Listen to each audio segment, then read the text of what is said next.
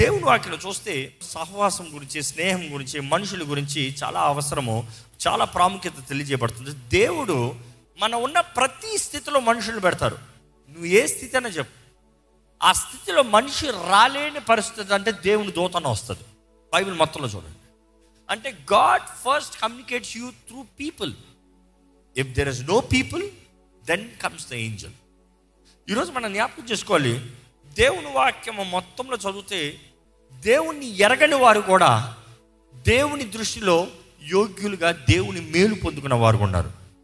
ఎలాగ పొందుకున్నారంటే అక్కడ ఎవరో ఒకరి సహాయం ఉంది. ఎవరో ఒకరి సలహా ఉంది. ఎవరో ఒకరి నడిపింపు ఉంది. మిమ్మల్ని అడుగుతున్నానండి మీకు సలహా ఇచ్చేవారు ఉన్నారా? ఎంతమందికి నాకు సలహా ఇచ్చేవారు ఐదుగురు ఉన్నారంటారు చేతుల తల్లి ఒక్కరన్నారా డేంజర్? ఎందుకంటే సలహా ఇచ్చేటప్పుడు చాలాసార్లు వారు వారి దృష్టితోనే చూస్తారు. మరలా చెప్తున్నా. They will only tell out of their experience their past their understanding you at least need five people five dimensions five dimensions five people ఆ ఫైవ్ పీపుల్లో ఈ ఐదు ముఖ్యమైన వ్యక్తులు ఉంటారు. ఆ ఐదు ముఖ్యమైన వ్యక్తులు మీ జీవితంలో మీరు పొందుకోవాలనేది ఈరోజు వాక్యము. మొదటి వారు ఎవరంటే మనల్ని దేవునితో కలిపేవారు. వారు నీ జీవితంలో పెద్ద ఏం చేయరు? నీకేం పని చేయరు? నీకేం సహాయం చేయరు? నీకేం డబ్బులు అవ్వరు నీకేం రికమెండేషన్ చేయరు? నీ భారాన్ని మోయరు? నీ గొడవని వినరు? నీకు ఏమి చేయరు? జస్ట్ నేను దేవునితో కలిపి వెళ్ళిపోతారు. అంతే వారి పని. అలాంటి వారు కావాలి. ఇక్కడ ఉన్న ఎవరైనా సరే ఎవరో ఒకరి స్నేహితుల ద్వారంగా ఎవరో ఒక మనిషి ద్వారంగా నేను దేవుణ్ణి తెలుసుకున్నాను అనేవారు ఉంటే చేతులు ఎత్తుతారా? ఈరోజు జ్ఞాపకం చేసుకోవాలి. గాడ్లీ కనెక్టర్స్ దేవునితో మనల్ని కలిపేవారు. దేవుని తట్టు మనల్ని తిప్పేవారు చాలా అవసరము. అలాంటి వారికి స్థాయి అనేది ముఖ్యం కాదు. They could be a watchman they could be a cleaner there could be a servant they could also be a boss I'm not saying not but then అనేక సార్లు దేవుడు చిన్న వారితో అల్పమైన వారితో మార్గాన్ని కనబరిచే దేవుడు అండి. బైబిల్లో చూస్తే నామాను అని ఒక వ్యక్తి కనబడతాడు. అతను అన్యుడు. దేవుణ్ణి ఎరగని వ్యక్తి. నామాన్ నుండి మనం మంచి మాటలు నేర్చుకోవచ్చు. నామాన్ నుండి మంచి క్రియలు నేర్చుకోవచ్చు. ఎక్కడ ఒకసారి రెండో రాజుల గ్రంథము ఐదో అధ్యాయము ఒకటో వచ్చిన చదువుతారా? సిరియా రాజు సైన్యాధిపతి అయిన నయమాను అను ఒకడు నేను నయమాన్ ఎవరంట? సిరియా రాజుపు సైన్యాధిపతి. గోహెడ్ అతని చేత యెహోవాయే సిరియా దేశమునకు జయము కలుగజేసి ఉండిన గనుక మ్. అతడు తన యజమానుని దృష్టికి గనుడై దయ పొందిన వాడాయన. అతడు తన యజమాని దృష్టికి ఘనుడై దయ పొందిన వాడయగును కానీ ఆయనలో చూడండి చదవండి. అతడు మహాపరాక్రమశాలి అయి ఉండిన గాని ఆ. అతడు కుష్ఠరోగి. ఏంటంట? మహాపరాక్రమశాలి. కానీ కుష్టి రోగి వాడు జ్ఞాపకం చేసుకోండి. జీవితంలో గనుడేంటి అల్పుడేంటి? ఎవడు ఏదైనా సరే జీవితంలో ఏదో ఒక లోపం అందరికి ఉంటుంది. మీలో ఏమైనా లోపం ఉందా? లోపం లేనివాడు లేడు. నాలో ఏ లోపం లేడన్నవాడు వెర్రివాడు. సింపుల్. మన అందరిలో వీక్నెసెస్ ఉన్నాయి. మన వీక్నెసెస్ మనం స్ట్రెంగ్త్గా మారుస్తానని దేవుడు చెప్పాడు. But that does not mean you will not have weakness నేను ఎప్పుడు బలహీన ఉన్నప్పుడు బలవంతుడు ఎందుకంటే నా బలహీనతలో ఆయన శక్తి ఆయన కర కృప కనబరచబడుతుంది. It is only through in your weakness నువ్వు చేయలేనిది నీ ద్వారా జరిగిస్తానంటున్నాడు. నీ అంతటా నువ్వు చేసుకున్న రకం కాదు. ఈ మాట వినాలండి ఈ మాట చాలా ముఖ్యము. ఈ నామాను అన్యుడు దేవుణ్ణి ఎరగని వ్యక్తి. అన్యుడు కానీ తన స్వభావం చూస్తే హీస్ ఫేవరబుల్ పర్సన్ రాజు దయను పొందుకున్నాడంట. He is a favourable person అదే రీతికి చూస్తే ఆయన పరాక్రమశాలి ఎట్ ఆయన లోపం ఏంటి? కుష్టి రోగి. ఎక్కడ చదువుతామండి సిరియనులు గుంపు గుంపులుగా బయలుదేరి ఇస్రాయిల్ దేశం మీదకి పోయి ఉండిరి. వారచ్చటి నుండి ఒక చిన్నదాన్ని చెరగొని తేగ అది నయమాను భార్యకు పరిచారము చేయిచుండెను. అది చెంబ్రంలోనున్న ప్రవక్త దగ్గర నా ఏలినవాడు ఉండవలని నేనెంతో కోరుచున్నాను. అతడు నా ఏలినవానికి కలిగిన కుష్ఠరోగమును బాగు చేయనని తన యజమానురాలితో అనెను. నయమాను రాజునతకు పోయి ఇస్రాయేల్ దేశపు చిన్నది చెప్పిన మాటలను అతనికి తెలియజేయగా సిరియా రాజు నేను ఇస్రాయేల్ రాజునకు దూత చేత పత్రిక పంపించదని ఆజ్ఞ ఇచ్చాను గనుక అతడు ఇరవై మణుగుల వెండియు లక్ష ఇరవై వేల రూపాయల బంగారును పది దుస్తుల బట్టలను తీసుకొని పోయి ఇస్రాయేల్ రాజునకు పత్రికను అప్పగించెను. ఆ పత్రికలో ఉన్న సంగతి ఏదనగా నా సేవకుడి నయమానునకు కలిగిన కుష్ఠరోగమును నీవు బాగు చేయవలెనని ఈ పత్రికను అతని చేత నీకు పంపించి ఉన్నాను. చాలండి. మనం చూస్తున్నాము ఈ నైమాన్ దగ్గర ఒక దాసరాలు ఉందంట. తన హెబ్రీరాలు ఆ దాసరాలు చెప్తుందంట యజమానిరాలతో మా ఊరిలో ఒక ఆయన ఉన్నాడయ్యా అమ్మా ఆయన ప్రవక్త దైవజనుడు. ఆయన దగ్గరికి వెళ్తే మన యజమాని కుష్టి రోగం స్వస్థపరచబడుతుంది. దాస్యరాలంట చిన్న ఇంట్లో పనిచేసే హెబ్రీరాలు బంధించబడి వచ్చింది. యుద్ధానికి పోయి బంధించి తీసుకొచ్చారు ఆ అమ్మాయిని. కానీ ఆ అమ్మాయి ఇంట్లోకి వచ్చింది కానీ ఆ అమ్మాయి మాట వినే రకంలో కనబడుతున్నారు. చూసి ఆ ఇంట్లో చూసినప్పుడు నైమాన్ దగ్గరికి ఆ తన భార్య చెప్పినప్పుడు ఎలా చెప్పుంటుంది? మన దాసిరాలు చెప్తుందండి ఇజ్రాయెల్లో ఒక ప్రవక్త ఉన్నాడంట మీకు కుష్ఠరోగానికి స్వస్థతనిస్తాడంట. మామూలు అయితే ఎలాగంటారు? ఈరోజు నువ్వైతే ఏమంటావు? అండి మీ క్యాన్సర్కి స్వస్థతకి అక్కడ పలానా పలానా వ్యక్తి ఉన్నారంట. ఆ ఊరికి పా మన ఊర్లో లేని హాస్పిటలా? ఈ హైదరాబాద్లో చేయని ట్రీట్మెంట్లా? యా ఇదంతా అదంతా బోటకాల ఓరకలే చేయి స్వస్థత లేదు పాలు లేదు అందుకే చాలామంది దేవుని స్వస్థతను పొందరు. బట్ దెన్ యు సీ ఆ ఒక్క చిన్న దాసిరాలు మాట ఆ చిన్న దాసిరాలు మాట ఆయన దగ్గరికి వెళ్ళిందంట. ఆ మాటకి ఆయన విని రాజు దగ్గరికి వెళ్ళి he has taken the letter permission తీసుకుని వెళ్ళాడంట. వెళ్ళి దైవజనుడు గుమ్మం దగ్గర తలుపు కొడుతున్నాడు. దైవజనుడు బయటికి రావట్లే. ఇక్కడ దైవజనుడి దగ్గరికి వెళ్ళినప్పుడు ఎలీషా బయటికి రాలేదంట. జహజీ దైవజనుడి దగ్గర ఉన్న దాసు తను వచ్చి మాట చెప్పాడు ఏమని? వెళ్ళి చదవండి. నీవు యోర్ధాను నదికి పోయి. ఏడు మార్లు స్నానము చేయుము.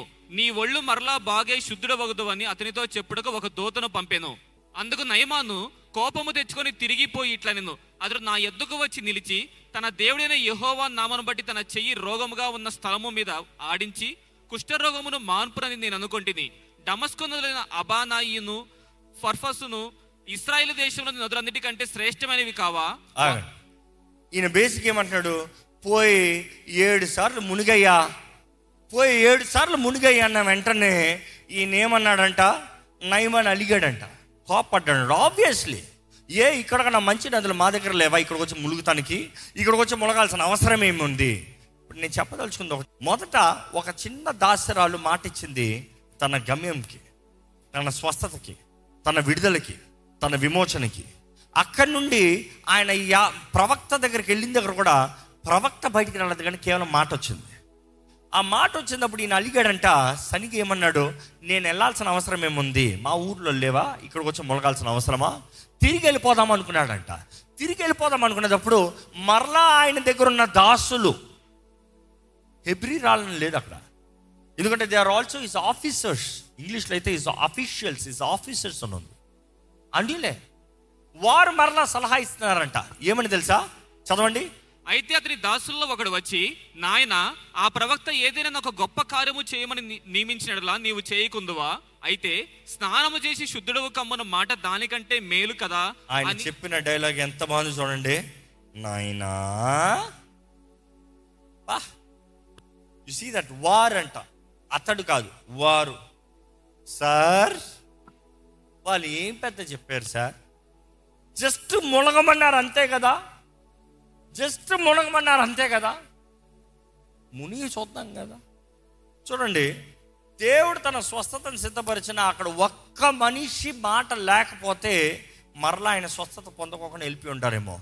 బట్ ఆయన చెప్పిన మాటకి ఆయనకు స్వస్థత కలిగింది. He's been been made whole ఎక్కడ చదువుతారా అండి ఆ మాట? అతడు పోయి దైవజనుడు చెప్పినట్లు యోర్తా నదిలో ఏడు మార్లు మునగగా అతని దేహము పసిపిల్ల దేహము వలెనై అతడు శుద్ధుడాయను. మనం గమనిస్తున్నామండి మనుషుల మాటల ద్వారంగా దేవుని దగ్గరికి మనం నడిపించవచ్చు. అంటే మీ మాట దేవుని వాకు అలైన్మెంట్గా ఉండాలనేది ఆశపడండి. I always pray Lord not my word let my word be your word you put your words in my mouth so it can build people's lifes మనుషుల జీవితాలను కడటానికి దేవా నీ వాక్ ఉంచు ప్రభా ఈరోజు వాక్ మాత్రం చాలదంటున్నారు. వాకే కావాలండి. ఎందుకంటే దేవుడు ముందుగా ఆయన వాక్ను పంపిస్తాడంట.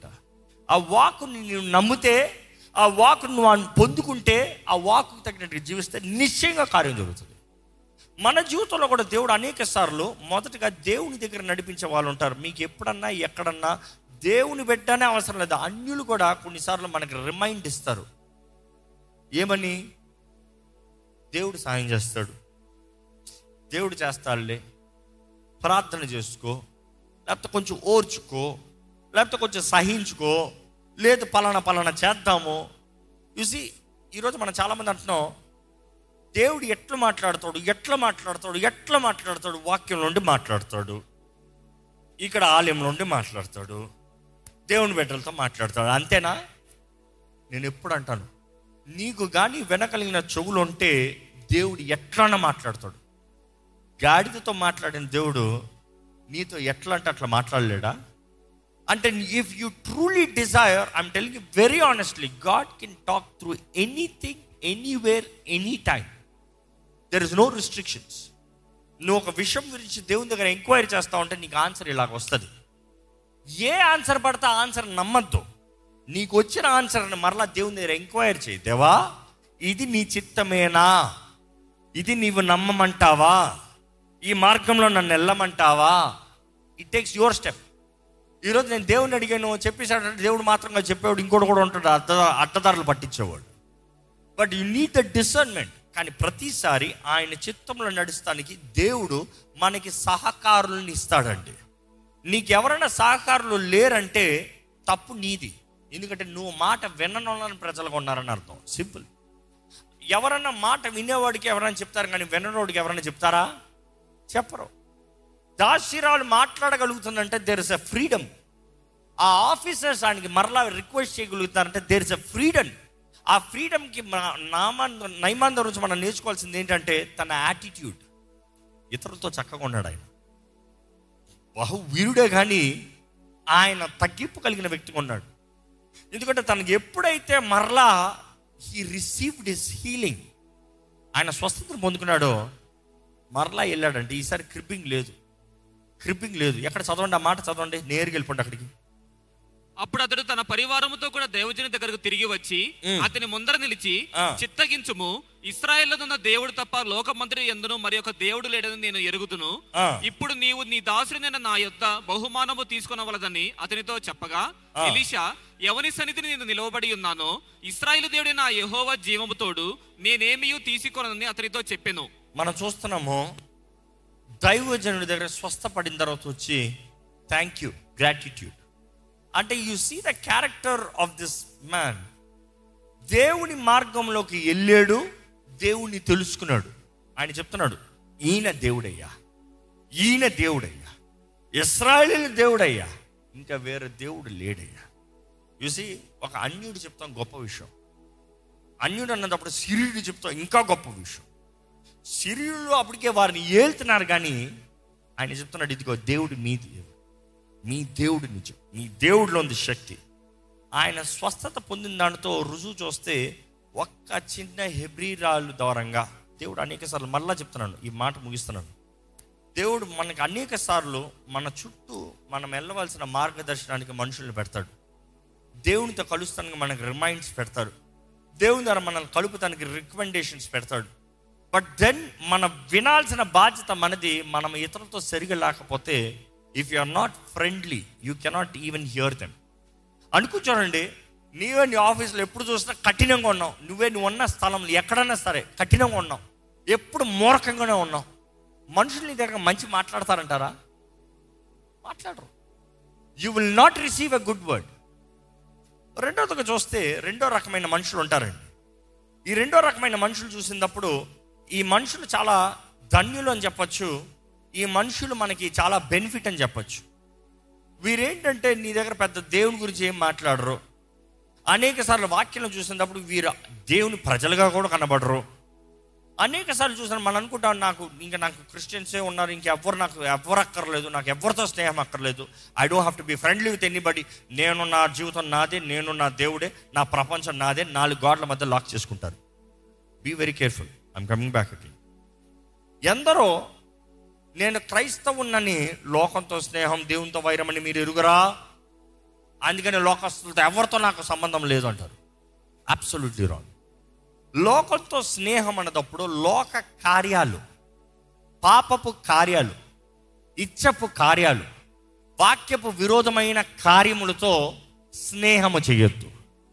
నువ్వు దేవుని పెట్టిన తర్వాత త్రాగుడు మత్తు పదార్థాలు ఇలాంటి విషయాలు నువ్వు వెళ్ళకూడదు. నువ్వు దేవుని పెట్టిన తర్వాత వ్యభిచారము అశ్లీలమైన దృశ్యము పోనోగ్రఫీ వీటిలో ఉండకూడదు. నువ్వు దేవుని పెట్టిన తర్వాత పరిశుద్ధంగా జీవించాలి. లోకంతో స్నేహం అన్నప్పుడు talking about the evil desires evil things అందుకని మనుషుల్ని అసహించుకుంటాం కాదండి. ఈరోజు ఎంతోమంది క్రైస్తవులు బాధతో చెప్తున్నాను నేను క్రైస్తవునంటే నీతో మాట్లాడను. నేను క్రైస్తవుడు. I will not talk to పిల్లలు కూడా ఇట్లా నేర్పిస్తారు ఏంటో. వీడు క్రైస్తవుడు అంటే అందుకని పక్కన ఉన్న పిల్లలతో స్కూల్తో ఎవరితో మాట్లాడరంట. ఏందది? అదా దేవుడు చెప్పాడు. అదా దేవుడు తెలియజేసేది. నువ్వు క్రైస్తవుడు కాబట్టి మీ పక్కన ఉన్న వాళ్ళతో అసహించుకో. మీ స్కూల్లో ఉన్న వాళ్ళతో మాట్లాడొద్దు. మీ ఇంటి పక్కన ఉన్న వాళ్ళని అసహించుకో. వాట్ ఈస్ దిస్ నో మనము లోకంకి వెలుగే ఉన్నామండి. మనం we are the light of the world we are the salt of the world మనలో మాధుర్యత ఉండాలి మనలో సారం ఉండాలి మనలో వెలుగు ఉండాలి మన ఇతరులకు సహాయంగా ఉండాలి మనలో నుండి ప్రేమ కనబడాలి. నీ అంతటా నువ్వు నేను మాత్రమే పరలోకానికి వెళ్తానని తలిపేసుకున్నావు కానీ నరకానికే పోతావు పరలోకానికి అస్సలు పోవు. దట్ ఈస్ ట్రూత్ ఈరోజు మనం ఇతరులతో ఎలా ఉన్నామన్న చాలా ముఖ్యము. ఎందుకంటే అనేక సార్లు దేవుడు మనకు సహాయం ఇచ్చేటప్పుడు నువ్వు అనుకున్న రీతిగా రాడు నువ్వు అనుకున్న వారి ద్వారా ఇవ్వడు. ఆ సహాయము నువ్వు అనుకోని సహాయము అనుకోని వ్యక్తులు అనుకోని పరిస్థితుల్లో కలుస్తారు అనుకోని స్థితిగతుల్లో కలుస్తారు అనుకోలేని స్థితిగతులు కలిసి గొప్ప సహాయాన్ని పొందుకుంటారు. బైబిల్ ఉందా ఇది? ఉంది. యోసేఫ్ జీవితాన్ని చూస్తాం. యోసేఫ్ జీవితాన్ని చూసినట్లయితే తన ఇంట్లో ముద్దు బిడ్డ తన సొంత సహోదరులే తన పైన పగబెట్టి తను చంపేద్దాం అనుకుంటారు చంపేద్దామనే గుంతలో వేసి చంపేద్దామన్న పరిస్థితుల్లో ఇస్మాయిలీలు వస్తున్నారంట. వారికి దాసులుగా యో- యోసేపుని అమ్మేశారు. చంపుతాం బదులుగా అమ్మేశారు. అమ్మేసిన తర్వాత మనం చూస్తాము అక్కడ నుండి వారు ఐగుప్తికి వెళ్ళి ఐగుప్తులు బానిసగా అమ్మేశారు. అలాగే యోసేపు ఫోర్టీఫర్ ఇంట్లో బానిసగా వచ్చాడు. కానీ ఫోర్టీఫర్ ఇంట్లో యోసేపు స్వభావం చూస్తే హిస్ క్యారెక్టర్ హిస్ యాటిట్యూడ్ చూస్తే తన ఇంటి అంతటలో నమ్మకస్తుడంట. ఇంటి అంతటిలో నమ్మకస్తుడు యజమానుడు ఇంటి తాళం చేతులు చేతులు పెట్టాడు. నువ్వే చూసుకో అయ్యా. యూసి కానీ అక్కడ జరిగిన పనికి మాలిన పని కీడును బట్టి తనకి కీడు ఉద్దేశించిన తన యజమానిరాలు. ఇంకో మాటలో చెప్పాలంటే తనతో సైనిస్తానికి ఆశపడిన యజమానిరాలు తను ఆ పాపము చేయనందుకు తన మీద నేరాన్ని మోపి చెరసాలు లేయించింది యోసేపు పరిస్థితి ఎలాగుంటుంది కుమారుడు ఉన్న వ్యక్తి బానిసకపోతాం బానిస స్థానం నుండి చెరసాల్లోకి పోతాం. ఇంకా డిమోషన్ నాట్ ప్రమోషన్ మనం అనుకుంటాం దేవుడు నాకు ప్రమోషన్ ఇస్తాడు. లేదు అనేక సార్లు దేవుడు డిమోషన్ ఇస్తాడు. ఎందుకంటే నిన్ను విరిగి నలిగిన హృదయం ఎలా ఉందో పరీక్షిస్తాడు. నీ హృదయాన్ని నల్లక కొడతాడు నిన్ను తగ్గిస్తాడు నీకు వాల్యూ తెరిపిస్తాడు. నీకు విలువ తెలియకుండా దేవుడు విలువైంది ఏది ఇవ్వడండి. మొదటిగా విలువని నేర్పిస్తాడు. విలువ నేర్పిస్తాడు నేను పగలగొడతాడు. మనం చూస్తాము యోసేపు హీ వాజ్ క్రష్డ్ చెరసాల్లోకి వెళ్ళాడంట. చెరసాల్లోకి వెళ్ళినప్పుడు కూడా వాక్యం తెలియజేయబడుతుంది చెరసాల అంతటిలో నమ్మకస్తుడుగా ఉన్నాడంట. ఇంకో మాటలు చెప్పాలంటే తా- చెరసాలపు తాళం చేతులు ఆయన చేతుల్లో ఉన్నాయంట. మనం చూస్తాము యోసేపు తన చెరసాల్లో ఉన్నదప్పుడు చెరసాల్లో కూడా నమ్మకస్తుడుగా ఉన్నాడంట తన క్యారెక్టర్. యోసేపులో తలాంతులు ఉన్నాయి. అందులో ఒక గిఫ్ట్ ఆయనకున్న గిఫ్ట్ ఏంటంటే విజన్స్ దర్శనములు చూసే వరము. దర్శనములు వివరించే వరము. దేవుడు ఆత్మ ద్వారంగా వివరించే వరము. గిఫ్ట్ ఫ్రమ్ గాడ్ చెరసాల్లో ఉన్నాడు. ఆయన చెరసాల్లో ఖైదీలు అందరితో మంచిగా ఉన్నాడంట. అందులో ఇద్దరు ఖైదీలకి రెండు కళ్ళల్లో వచ్చాయంట. ఆ ఇద్దరు ఖైదీలు చూస్తే ఒక ఆయన రాజుకి బెడ్ బ్రెడ్ చేసేవాడంట రొట్టెలు చేసేవాడు. ఇంకొక ఇతనైతే ద్రాక్షారసాన్ని ఇచ్చేవాడు. ఇద్దరు ఖైదీలు ఉన్నారు. వారు ఎందుకు వచ్చి ఉన్నారు? రాజు దగ్గర ఏదో తేడా కొట్టారు కాబట్టి చెరసాల్లో ఉన్నారు. వారు చెరసాల్లో ఉన్నదప్పుడు మనం గమనిస్తాము వారిద్దరికి దర్శనాలు వచ్చాయంట. బేకర్కి చెప్తాడు రే నీ పని అయిపోయింది నువ్వు చస్తావరా. నేను చంపేస్తారు. చంపేశారు అదే రీతిగా. కానీ ద్రాక్షారసం ఇచ్చేవాడికి ఏమంటున్నాడు కప్ బేరర్కి ఏమంటున్నాడు నువ్వు మరలా రాజు దగ్గరికి వెళ్తావు. నువ్వు మరలా రాజ్య సింహాసనం దగ్గరికి వెళ్తావు. నువ్వు మరలా రాజు దగ్గర పరిచయం చేస్తావు. ఆయన కళ భావాన్ని చెప్పి యోసేపు అంటున్నాడు నువ్వు వెళ్ళినప్పుడు నన్ను జ్ఞాపకం చేసుకో. నువ్వు వెళ్ళినప్పుడు నన్ను జ్ఞాపకం చేసుకో. యోసేఫ్ నన్ను జ్ఞాపకం చేసుకొని అడిగినప్పుడు అదే రీతిగా అతడు రాజు దగ్గరికి మరలా వెళ్ళాడంట. రాజు దగ్గరికి వెళ్ళిన తర్వాత రెండు సంవత్సరాలు మర్చిపోయాడంట. కానీ దేవుడు మర్చిపోలేదు. ప్రతిదీ ఆయన చిత్తంలో ఆయన సమయంలో అన్ని సమకూర్చి జరిగించే దేవుడు. ఆది కాండ నలభై ఒకటో అధ్యాయంలో చూస్తే రాజుకి కళ వచ్చిందంట. రాజుకి కళ వచ్చి ఆ కళ భావాన్ని తెలియక వారి శకులు గాండ్రుల్ని వాళ్ళు మా- అందరిని పిలుచుకున్నాడు అందరిని పిలుచుకున్నా ఎవ్వరూ దానికి భావం చెప్పలేని పరిస్థితులు ఉంటే అక్కడ మనం చూస్తాం నేరుగా వచ్చిన చదువుతారండి. అప్పుడు పానదాయకుల అధిపతి Yes. నేడు నా తప్పిదములను జ్ఞాపకము చేసుకొనుచున్నాను. ఆ పాన ద కప్ బేరర్ ఏమంటున్నాడు? నేడు నా తప్పిదములను నేను తప్పు చేశాను. ఏం చేసుకుంటున్నాను నేను? జ్ఞాపకం చేసుకుంటున్నాను ఇప్పుడు జ్ఞాపకం వచ్చింది ఏంటి ఆ జ్ఞాపకం వచ్చింది చదవండి ఫరో తన దాసుల మీద కోపగించి నన్నును భక్ష్యకారుల అధిపతిని మా ఉభయులను రాజ సంరక్షక సేనాధిపతి ఇంటి కావలిలో ఉంచెను. ఒక రాత్రి నేను అతడు మేమిద్దరము కళ్ళ కంటిమి. ఒక్కొక్కడు వేరు వేరు భావముల గల కళ్ళలకు చేరొకటి కంటిమి. అక్కడ రాజ సంరక్షక సేనాధిపతికి దాసుడై ఉండిన యొక్క హెబ్రి పడుచువాడు మాతో కూడా ఉండెను. అతనితో మా కళలను మేము వివరించి చెప్పినప్పుడు.